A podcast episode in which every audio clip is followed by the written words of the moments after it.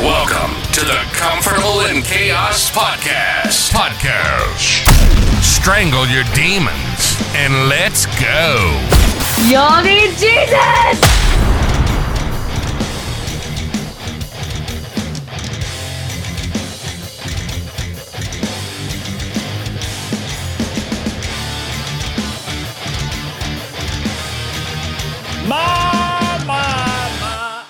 Once bitten, twice shy, babe. Man, welcome to the Comfortable in Chaos podcast. I am your host, Eric Helberg. Man, am I once bitten, twice shy? I think I have been before. Definitely so. But let's take care of our perfunctories. Here's what they are at this moment, men. Thank you. Thank you so very much. We recently were advertised on the Sunday Stripped Acoustical Rock Show. That's with Keith Kramer. I've been having some of you great guys reach out to me, and I encourage that. And to handle that volume, we're going to rebuild our website. Right now, my show's hosted off of a WordPress website but you can correspond on it. You can correspond on it. The, the website is accessible right from each podcast episode, and it goes right into my domain, erichelberg.com. I'll get your messages. I can correspond.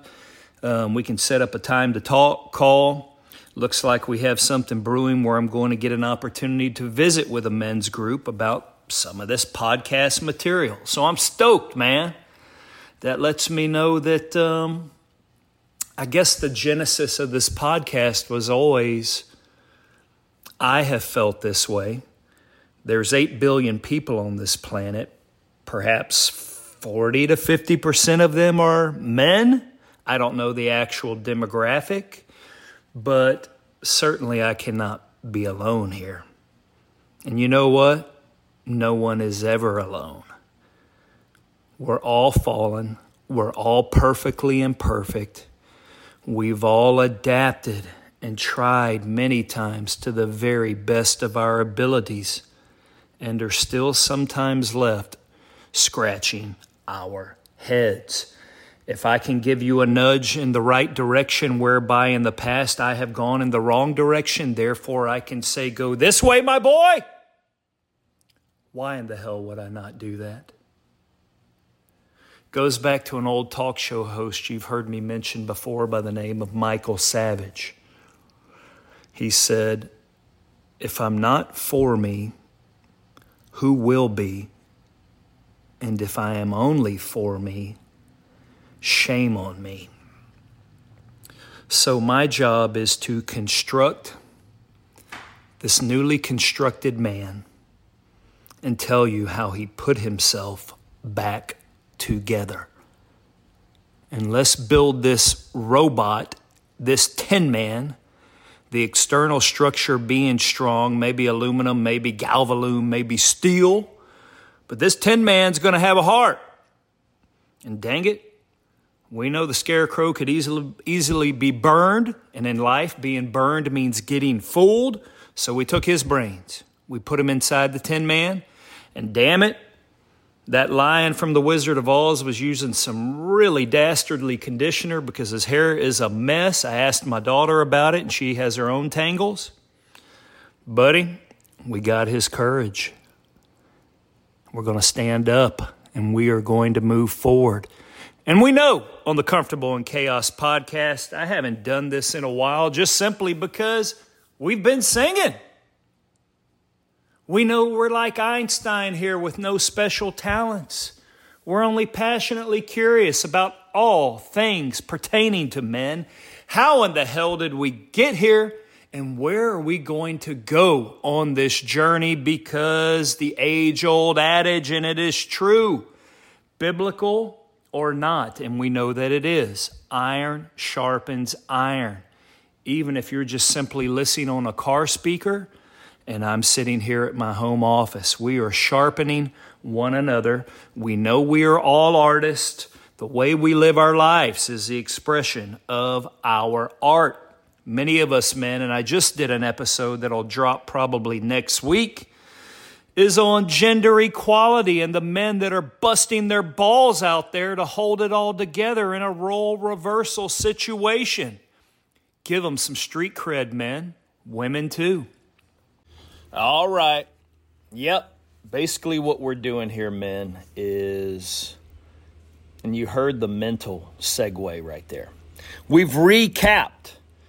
We've had a lot of material put out, and it has been some lengthy, episodic explanations and breakdowns. Um, I was always told, hey, 10, 11 minutes on these podcasts, but when you develop an idea and these ideas and or what we are talking about is multifaceted, now they're starting to take on 17 to 21, 22 minutes. There's just so much to say. Um, and really, this is more of a recap episode. We had not done this. And it's no different than when you're excited to talk to someone. And you're excited to talk to someone because there is the free exchange of information. You're not hampered. You're not tied in by convention, uh, subject, and expectation. And we need that as men because life becomes very stale lobster all starts to taste like rubber. When you are a good man, I would say, even if you are putting yourself as a godly man, you never can attain that. You're working on it day to day, working on it. So much of your communication is out of responsibility. It can be at your job, can be at your home with your spouse and your kids.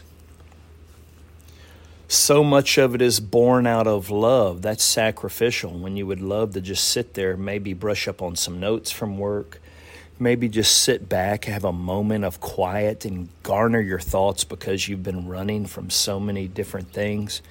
But instead, you sit and talk. Maybe you're not at your brightest and or your wittiest and or your most effervescent, but you're sitting there that's sacrificial, that's born out of love. Those are things that we have to do. But those are things that if we cannot intersperse with the other just described, it pulls you down. It pulls you down week after week, month after month, year after year. And although we are supposedly the, um, I would say, the least demonstra- demonstrative gender, we still need that. And if you know me, and I'm so thankful that we are getting to know one another because I'm getting comments from people, guys telling me they experienced this. Man, they can they can hang on to that. That's encouraging because that's all this is. I had a buddy of mine, Sam, that helped me get this podcast going, and he said my podcast is just simply to me 20 years ago. The pitfalls I would have avoided, the enlightenment I would have had at that time, the relationships and or the endeavors I would have pursued that would have helped me in many of my intense times of need. And we all are in need of something, man. And that is where this was born. For me, it was really born out of necessity. I had lost my voice. You heard me do an episode called No Voice. How many of you have lost your voice and are stale, stuck? Whether professionally, whether in your own home, within your extended family. If you have, it's not okay, but it is okay in that you have someone to talk to. We're going to break that down right here because I've lived all those things. So, in the genre of communication, where I wanted to go was are you willing to lose in order to win? Are you willing to lose in order to win? Excuse me. Man, we could go on a Bible deep dive there. That's the whole essence of Christianity that no one's getting. You heard one of my episodes where I talked about carnal Christians. That's not what I meant. I mean, we can go Aesop's fable with this, whereby I think it was some type of ball or lump of sugar or something in this deep vase. And the monkey could contort his hand, slip it down into the vase, grab a hold of what it was he desired. But now he had a clenched fist, and he couldn't undo that fist for the life of him, let go in his own mind how to just simply slenderize it, kind of less tension on the fist, pull it out of there, and he was gold. He had what he desired, and his hand was now free. Or we could have gone where, like Napoleon said, never interrupt your enemy while he is making a mistake. Why would you give those you oppose a heads up so they can in turn do do harm and or inflict damage upon you? Or we can go full La Cosa Nostra, man. Love Michael Franzese. Used to listen to him on the road all the time. He was part of the Colombo crime family. Um, took over after his dad was sentenced to the federal pen. He jumped in, started making mint, but of course, he had to interact with the other four principal crime families in New York City, one of which was the notorious Gambino family, headed up at that time by John Gotti. Well, John Gotti, and I've been there too, a victim of my own damn hubris, my own damn self belief. Um, when you're the Tom Brady, that's that's pretty extreme. When you are that in an industry that no one knows about, well, maybe you're living the good life, reaping some of those rewards. But when you're so wounded and you work that way to become something, shouldn't someone know? Shouldn't someone know? Or is just simply knowing in yourself sufficient enough? Well, now it's sufficient enough. Was it back then? No, I had something to say. You should agree with me. Don't you see the results? Well, for Michael Franzese, he had already taken that on. He didn't need to look important. He already had that on the street. Of course, that was bestowed upon him by his prominence within that family and who his father was. He only wanted to make money. And if he could do it quiet as a mouse, he would lose himself in order to win. So when they'd sit at their tables and or council meetings, he'd bring up different concepts, discuss different things, solutions, but he would always let John Gotti seize upon an idea, take it as his own, make him feel like he was running with it, and he would always beat him at the negotiation table. And he'd just carry on with his mission. Keep making money. John Gotti thought he had thought of it. Well, Franzese and the Colombos were benefiting. That's food for thought. But that's not my message. That's not our message today. Our message today is the free flowing of information. I'm not flying into Chicago Midway, getting on 55 South and running. Oh, well, of course, stop on Cicero right there, 50.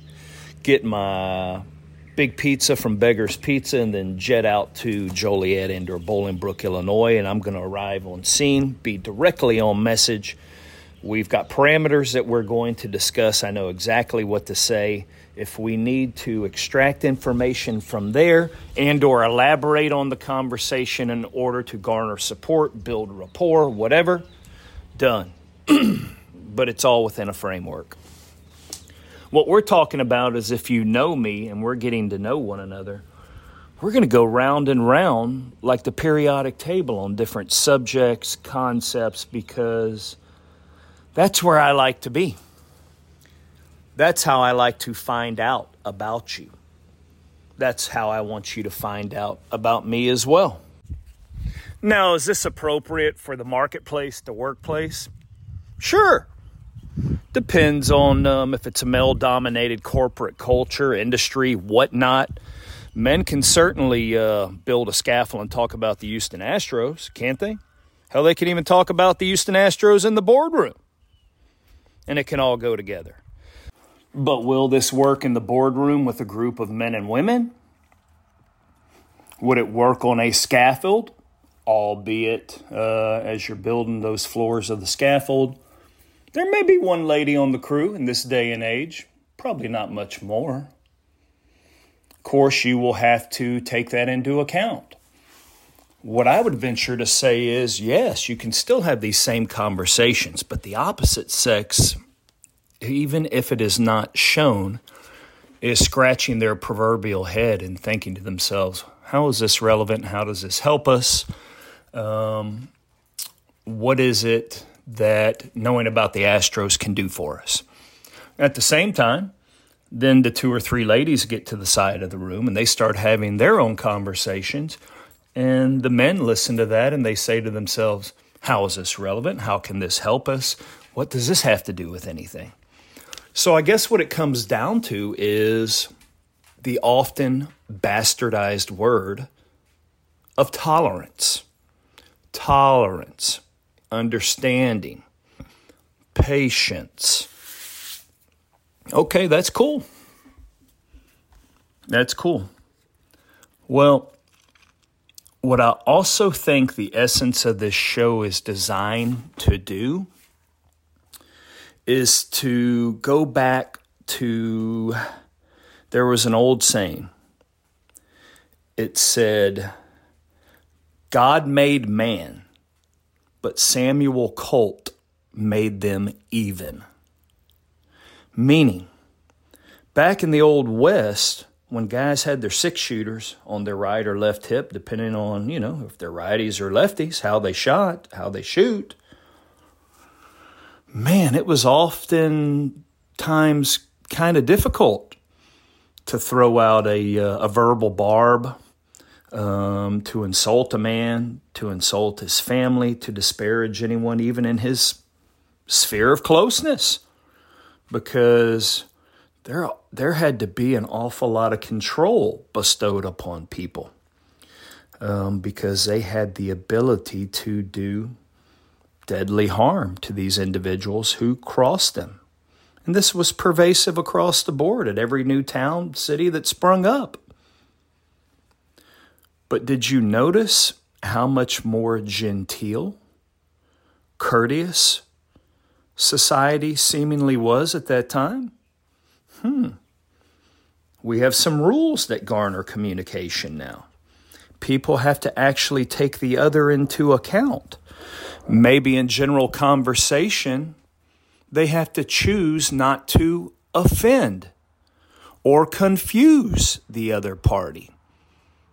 Offending the other party is obvious. Making sure that your message is clear and succinct.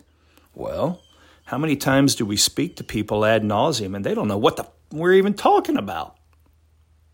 You might be doing the same thing on this show right now. I hope not. But when you have done what I have done, for example, I said fly into Midway, go to Joliet and Bolingbrook. When you're out on the street, and I'm talking any street in America that you could dream of, any that you have seen on the news in any of these cities, any of the rural areas, should an actual news subject come to those areas, I have been out there. And one thing that you do is you learn to be polite, you learn to be respectable, but still have an aura of, since it's a show for men, if you want to call it masculinity, that's not even the right word. What it is, is command and control. But you can have a conversation with a million different people that are different from you in a million different ways. And you can have opposing viewpoints. but you can still approximate it with a modicum of interest and respect. You don't immediately turn on one another. You want to know why you don't turn on one another? Because if you turned on one another back in Samuel Colt's day, you ended up dead. If you turn on one another out on the streets, you end up dead. Seriously maimed, beat the hell, whatever. You don't go around haphazardly mm, without check saying whatever in God's green earth that you want to say, laced with profanity, laced with insults, laced with slurs, you wouldn't make it. You just would not make it. And I would say in the workplace, you also hold back, or you wouldn't have a job. And you probably wouldn't get the next job once the potential employer heard about that. So, why is it that you can go out on the street, mix and blend, talk about very difficult issues, and not agree, but also seemingly not offend, accomplish something? The workplace, still to a certain degree, but not all the way. But what I'm getting at is tier level number three. Why can't we do that at home? Why do we get so frustrated, resentful, angry, hurt? Is it because we're truly not listening? Even the freshest French croissants left out on the counter for a few days get stale and nasty. But if we can be objective and tolerant in all these other arenas, can't we do it within the confines of our own homes?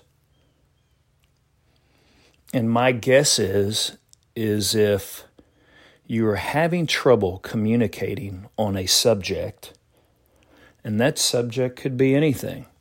It could be extra time spent together as a family, extra time spent together with the kids, extra time spent together with your spouse.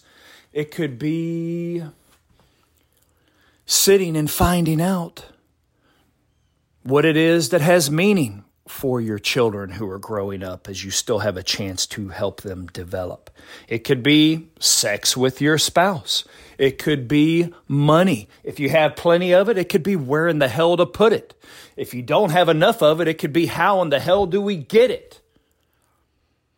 Well, my guess is if you're having trouble in the communication realm, believe it or not, you may not have communicated enough on those subjects that are prohibiting you from communicating. I just dropped my mic. So we went all over the place today, man. And I look forward to doing it again. I actually have some hardened subjects coming up. So until next time on the Comfortable in Chaos podcast, I bid you bon voyage, my burgeoning flock. Until next time, like and subscribe to the Comfortable in Chaos podcast.